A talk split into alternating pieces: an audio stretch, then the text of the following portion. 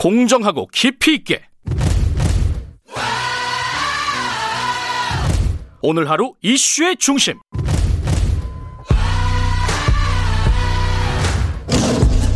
김경래의 최강 시사.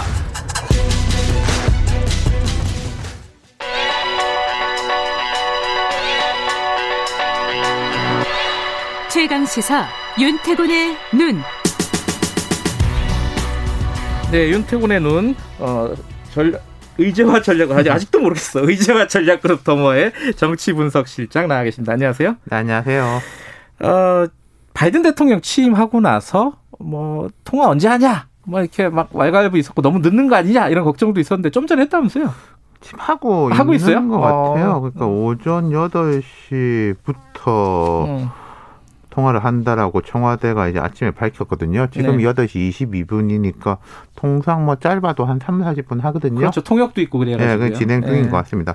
말씀하신 대로 바이든 대통령 취임한 지 이제 보, 오늘로 보름인가? 네, 뭐 어, 제가 전에 한번 말씀드린 것 같은데 이게 참 여러 나라들이 중요하게 생각하는 이슈예요. 미국 새 대통령이 들어온 다음에 몇 번째로 통화하느냐. 아, 우리나라만 그런 게 아니에요? 네, 며칠 만에 어. 통화하느냐. 뭐 그리고 자기들 다른 정부하고 비교하기도 하고 전 아. 정권 때는 뭐 몇 번째인데 뭐 이번 몇 번째고 우리만 유난한 게 아니군요. 아, 그렇죠. 근데 순서가 있어요. 대략적으로는 아, 원래 관행이라고 그렇죠. 할까? 예. 어떤 순서예요, 보통? 맨 처음 하는 것은 국경을 맞대고 있는 이웃 나라입니다. 아, 캐나다, 멕시코. 뭐 예의겠죠, 그것도 네, 그렇죠. 일종의. 캐나다, 음. 멕시코죠. 그러니까 이번에도 20일 취임이었지 않습니까? 네, 트뤼도 캐나다 총리 22일. 예. 그리고 이제 이름이 기네요. 안드레스 마누엘 로페즈 오브라도르 멕시코 아이고야, 대통령하고 어렵네. 23일. 예. 그 다음은 유럽으로 넘어갑니다. 아, 핵심 동맹국. 이것도 예. 차, 순서가 있어요.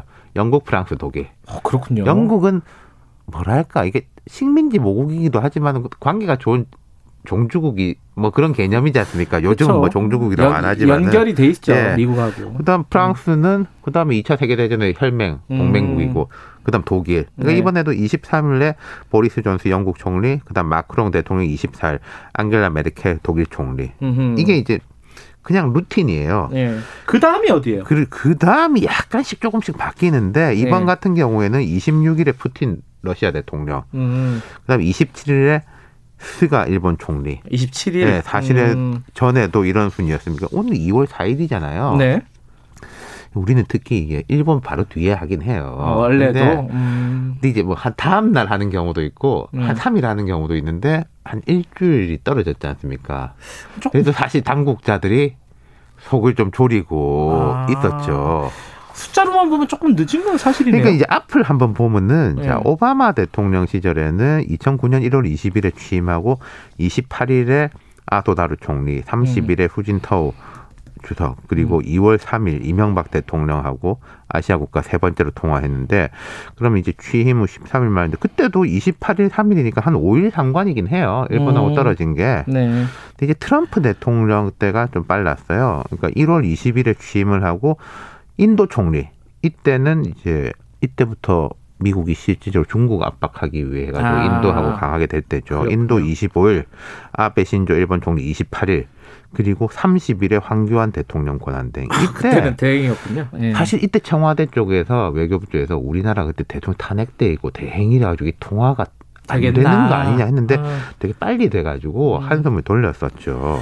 어, 이- 일단 오늘 됐으니까 한 보름 만에 된 거네요, 이번에. 그렇죠. 음. 근데 이제 이번에 또 뭐 좀 가슴 졸이고 있었는데 이스라엘, 호주 같은 데가 보통 우리보다 음. 앞에 하는데 안 했어요. 오늘 네. 하는지 이건 좀 봐야 될 것 같아요. 그러니까 이게 이제 뭐 근데 이번 같은 경우에도 뭐가 있었냐면은 예. 미중 갈등 문제가 있었기 때문에 거기서 좀 복잡해진 거죠. 그렇죠. 음. 그러니까 지금 보면은 네. 트럼프 행정부의 아니, 아니 죠 바이든 행정부의 제 1순위 국정 운영은 코로나입니다. 백신 그렇겠죠. 숫자 음. 올리는데 제일 주력하고 있고 그 다음이 미중 갈등 문제.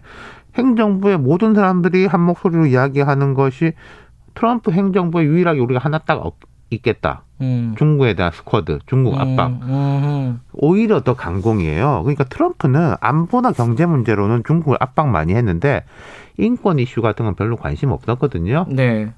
근데 바이든 행정부는 인권이나 정치 이슈로도 각을 세우고 있습니다. 음. 어제 뭐 BBC에서 신장 위구르 지역의 이제 여성들에 대한 네. 폭력 문제 같은 거가 뭐 보도가 됐는데 그런 거 아마 앞으로 많이 나올 거예요. 음. 근데 문 대통령이 시진핑 주석하고 한중 정- 정상통화를 먼저 했잖아요. 음흠. 그 청와대가 그 뒤에 뭐 아, 이건 새해 인사라서 그렇게 크게 볼 건 아니고 그랬는데 미 중국은 또 아주 떠들썩하게 보도를 했습니다. 네. 미 정부가 이런 거에 대해서 공식적으로 반응하진 않는데 의회 쪽에서는 상원 외교위원장 내정자 음흠. 같은 경우에 노골적으로 불만이 드러냈죠. 그래요. 민주당 소속이고요. 이 상황이 이제 어쨌든 우리가 처해 있는 상황이 복잡한데 특히 중국하고 얽혀서 어떻게 해야 되느냐 이게 그러니까 중요하잖아요. 참 이게 만만치가 않아요. 자, 이런 거가 있겠죠. 박근혜 전 대통령 시절에 천안문 열병식 참석. 이거 되게 빅뉴스였었죠. 그렇죠. 미국이 공식적으로는 그때는 반응을 안 했습니다. 뭐 알아서 하는 거다. 공식 음. 입장인데 뒤에 상당한 압박을 가했죠. 그두 음. 가지가 그때 한번 말씀드린 것 같은데 사드하고 위안부 합의에 음. 대한 강력한 압박이었습니다. 이게 오바마 행정부 시절이죠. 이때 음. 이랬던 사람들이 거의 다 지금 다시 들어와 예. 있는 것이고 지금 이제 우리도 나름대로 준비를 많이 하고 있는 게 외교장관도 경험 많은 정의용 전 안보실장으로 이제 청문회 중인데 교체가 됐고 일단 하나 봐야 될 게 지난달에 NSC 2차장 인사예요. 이게 네. 원래 김현종 차장이 있다가 외교안보 특보로 빠졌지 않습니까? 김 음. 차장은 좀 경제 전문가잖아요. 통상 전문가잖아요. 여기 대신 들어온 사람이 김형진 2차장인데 외교부 북미국장, 차관보, 청와대 외교비서관 등을 지낸 핵심 보직을 역임했고 그 음. 앞에 직전에 사실 서울시 국제관계 대사였어요. 좀 음. 한직이죠. 그러니까 음흠. 현 정부에서 뭐 북미 라인이 많이 밀렸다 이런 이야기들이 있기도 했는데 네. 근데 그 북미 라인의 핵심을 다시 청와대로 이제 갖다 앉혔다.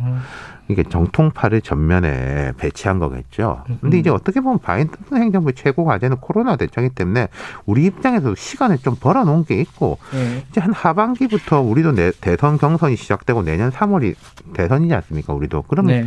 우리 정부 입장에서는 좀 차분한 자세로 좋은 관계를 형성해서 자기 정부의 바통을 넘겨준다. 뭐 이런 생각을 해야 되지 않을까 싶습니다. 일단 오늘 통화했으니까 첫 단추는 깬 거고요. 네. 자, 오늘 그동안 고생하셨고 오늘 마지막 방송입니다. 저도 아유. 뭐 내일 마지막 방송이지만. 네, 네, 예. 기간 부족한 점이 많았고 항상 성원 보내주셔서 감사합니다. 네. 윤태곤의 눈은 어, 시력이 5.0이다. 아, 이런 네. 얘기들이 저희들 게시판에 상당히 많이 올라온 기억이 납니다. 그동안 고생하셨습니다. 감사합니다. 예, 김경래 최강시사 2부는 여기까지 하고요. 3부에서는요. 김기식의 식스센스 재난지원금 관련된 문제 좀 다뤄보겠습니다. 미얀마 현지 연결해보고요. 일부 지역국에서는 해당 지역 방송 보내드립니다.